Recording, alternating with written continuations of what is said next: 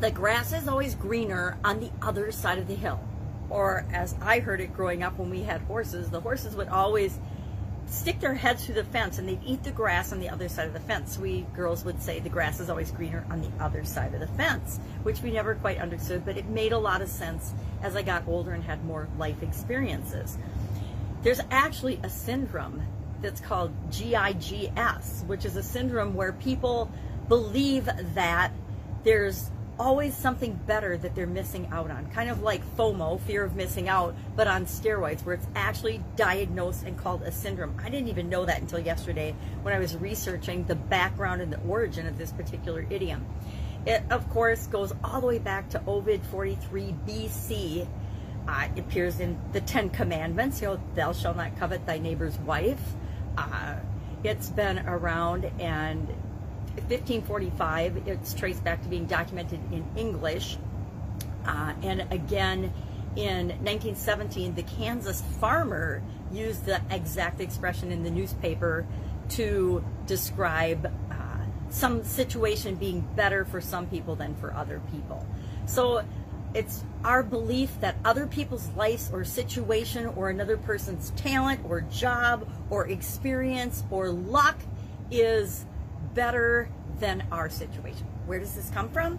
Well, you might think it stems from jealousy, which I suppose it does in some way, shape, or form, but we're only jealous if we're comparing ourselves to someone else or somebody else's situation, somebody else's significant other, somebody else's lifestyle. And with social media, it's like that has exploded and is on steroids because we often forget that what we're seeing presented in social media, number one, not only is it often fake and made up and just curated and, and designed to look like it's a certain type of lifestyle. I just watched a documentary on this over the past week and I was horrified at how much fraud and how much fakeness there is in the online world.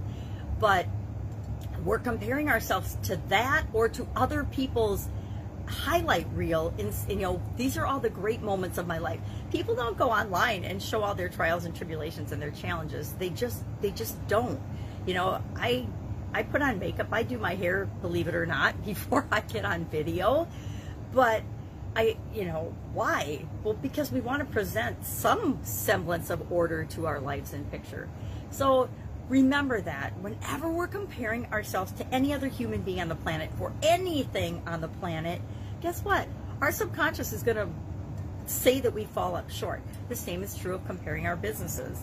I am guilty of that. When I was younger, I I would fall prey to the comparison thing and think and we still do and it wasn't until I came in the online world that that reared its ugly head for me again and I realized I was comparing myself doing certain tasks and learning different things online that other people had actually been doing for 20 years. And I expected to have the same level of success as they were after 20 years of building a business. would I have expected anyone in the offline world to be as successful as I was in my businesses? What that I'd been in for 20 years? No, that's absolutely ludicrous. So why would I expect that of myself? And so when I heard there's a whole syndrome around this, I was I was a little horrified. And I got to believe that there's a syndrome because social media has made it so prevalent in our society to compare ourselves to other people. You know, we all emulate and want to be like other people. It was bad when I was growing up because people wanted to be like movie stars or rock stars or famous athletes or actors or artists or whatever. But now you're not even necessarily the kids aren't even necessarily emulating being after somebody famous. They might just be emulating somebody that's making up a fake famous life that they want to be like. So how does this apply to our businesses? Number one be yourself. Create a business that's real and authentic and designed to make the world a better better place. Number two uh, don't compare yourself to others. There is no competition when you realize that if you're being yourself you're the only one. And that is the unique superpower that you bring to your business, that you bring to your life, that you bring to all of the situations and experiences that you have. Our purpose, I spent decades saying, why am I here? What is my purpose? And one day I had a realization that my purpose is the same as every other person's purpose on this planet. Why we, why we exist, why we have life.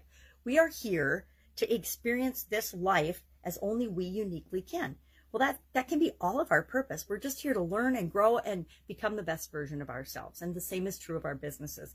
We're here to learn and grow if we want to grow it and, or just create what we want to create and be the best version of ourselves and set the example for other people.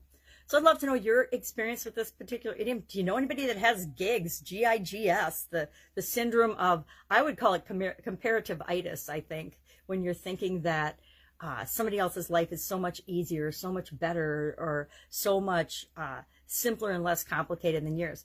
I got to tell you, everyone you meet has problems and challenges and issues. Everyone you meet, they're they're just different, right? We all have them. They're just different. So before you uh, wish for another person's life, uh, think about walking a mile in their shoes because a lot of times we haven't seen the journey that they've been through thus far to be in the position that they're in right now. Have an amazing day. I'll be with you tomorrow with another interesting idiom. What does it mean? Where does it come from? And how might you use it in your business right now? Take care.